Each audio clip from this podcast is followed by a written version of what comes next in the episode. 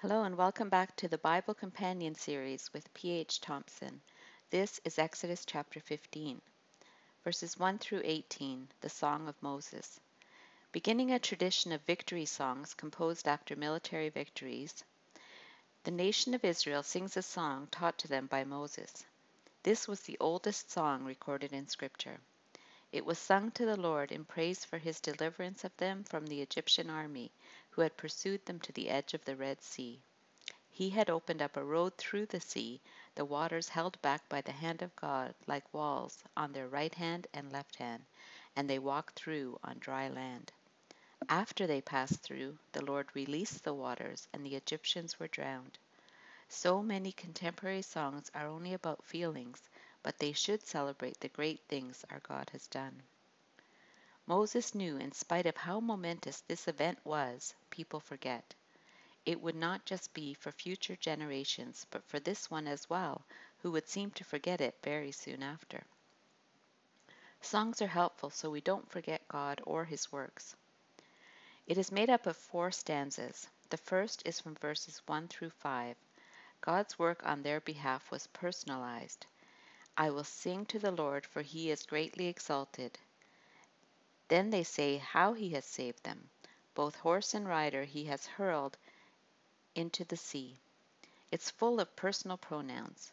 Because of this, they could say, The Lord is my strength and my defense. He has become my salvation. He is my God, and I will praise him, my Father's God, and I will exalt him. He should be praised simply because he is God, but he is also the God of their fathers. Because he fought on their behalf, they said, The Lord is a warrior, the Lord is his name.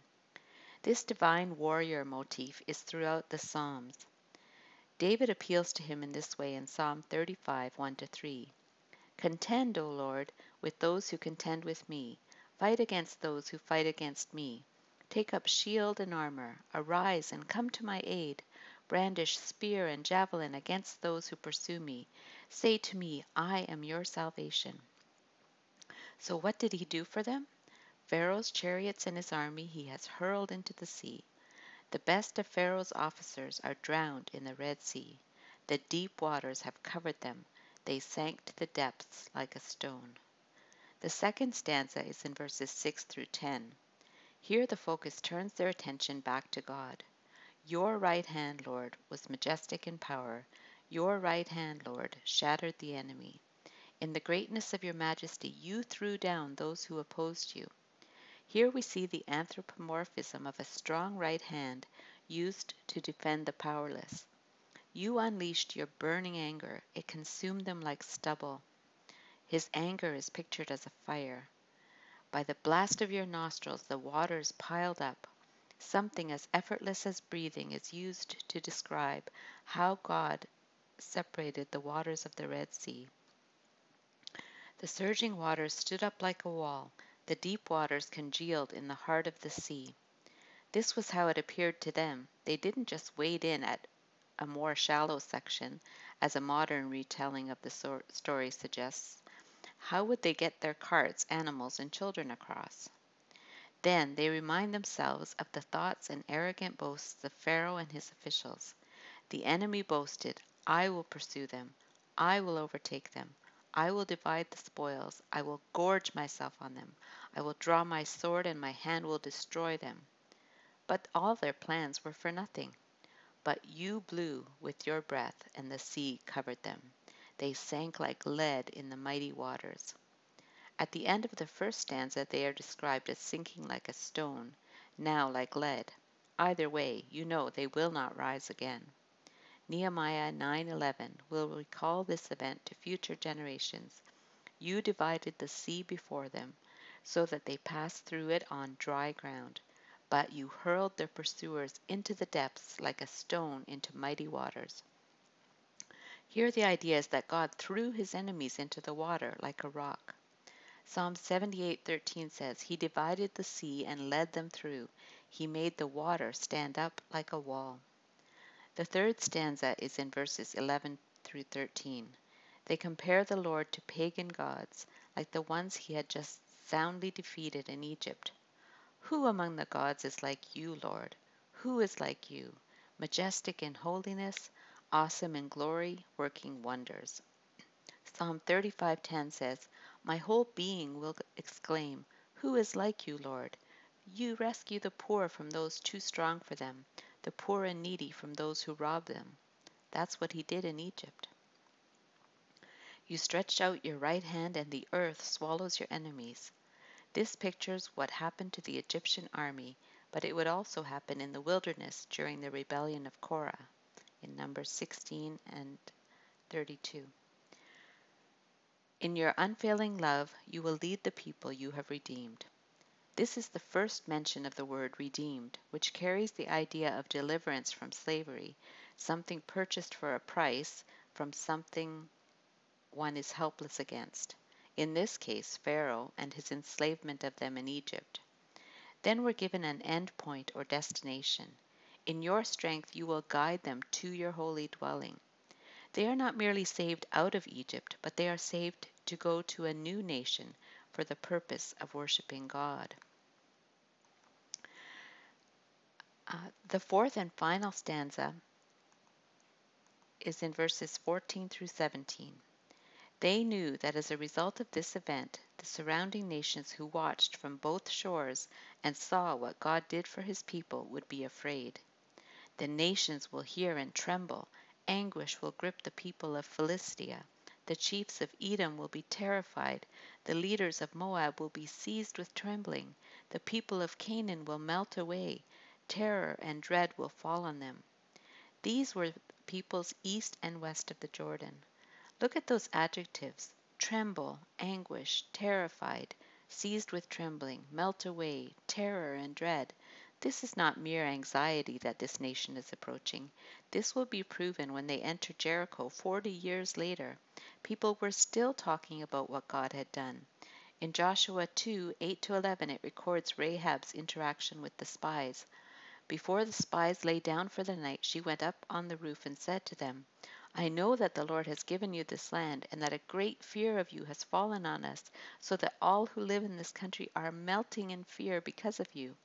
We have heard how the Lord dried up the water of the Red Sea for you when you came out of Egypt, and what you did to Sihon and Og, the two kings of the Amorites east of the Jordan, whom you completely destroyed. When we heard of it, our hearts melted in fear, and everyone's courage failed because of you. For the Lord your God is God in heaven above and on the earth below. This encouraged the Israelites to fight against the demoralized and fearful city of Jericho. After reporting what happened in Jericho, they said to Joshua, The Lord has surely given the whole land into our hands. All the people are melting in fear because of us. By the power of your arm they will be as still as a stone until your people pass by, Lord, until the people you brought pass by.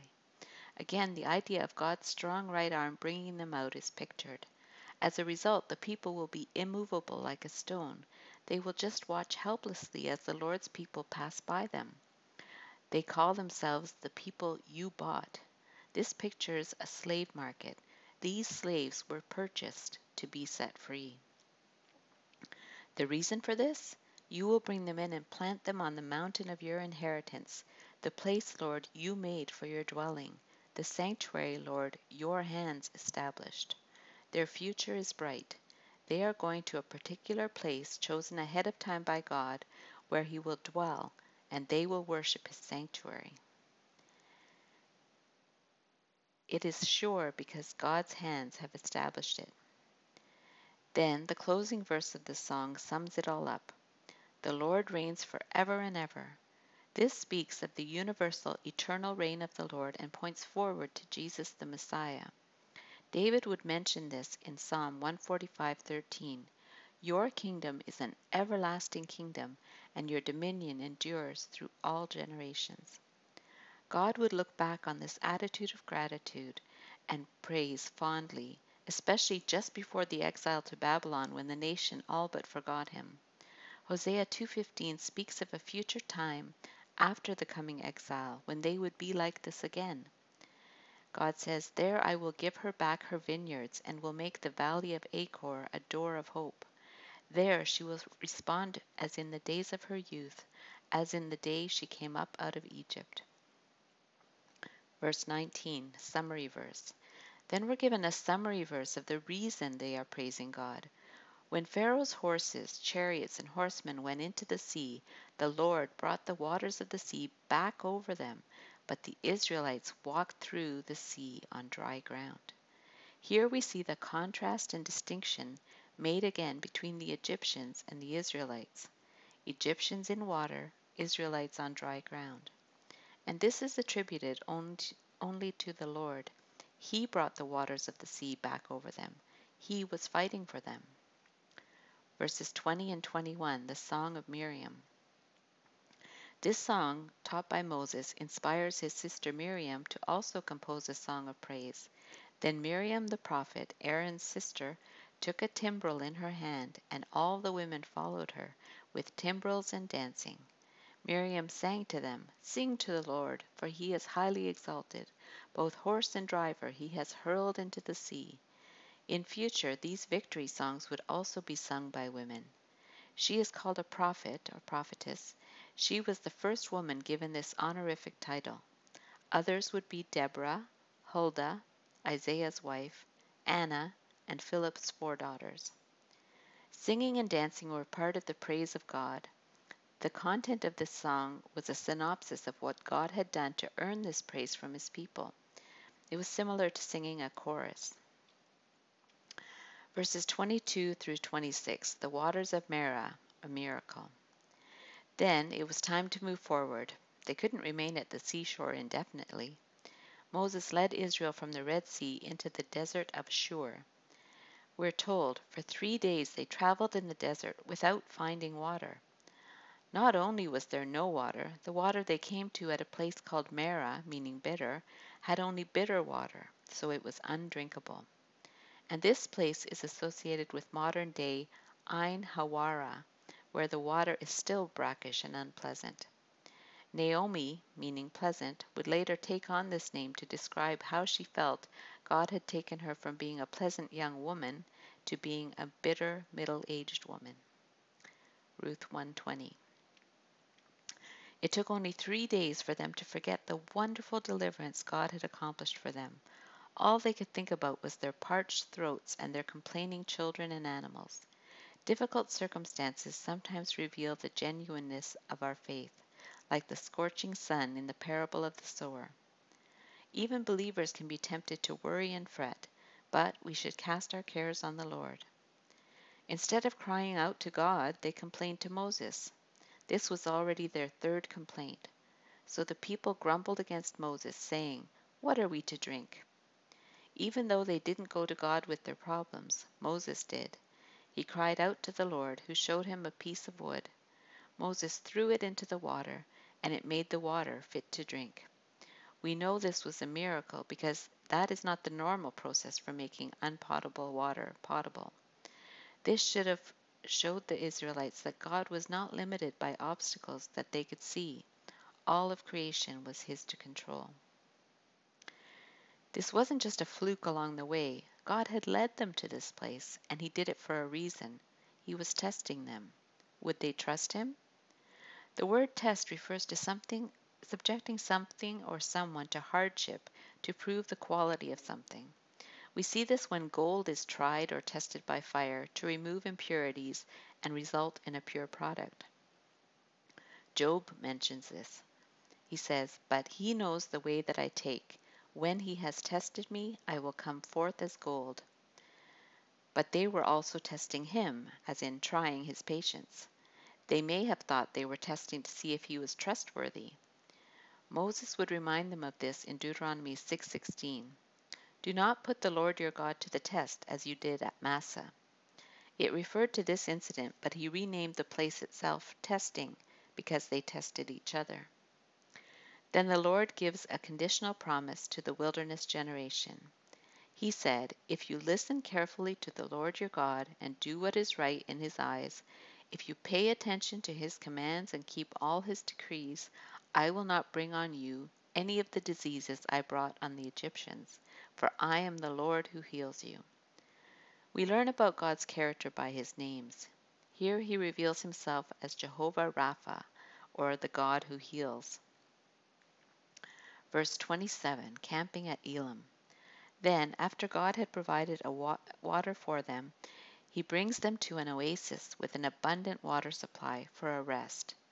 Then they came to Elim, where there were twelve springs and seventy palm trees, and they camped there near the water. Scarlet threads. So, what scarlet threads do we find in this chapter? When we contemplate the great deliverance of God, it should lead us to songs of praise. He was their strength, their song, and now he had become their salvation.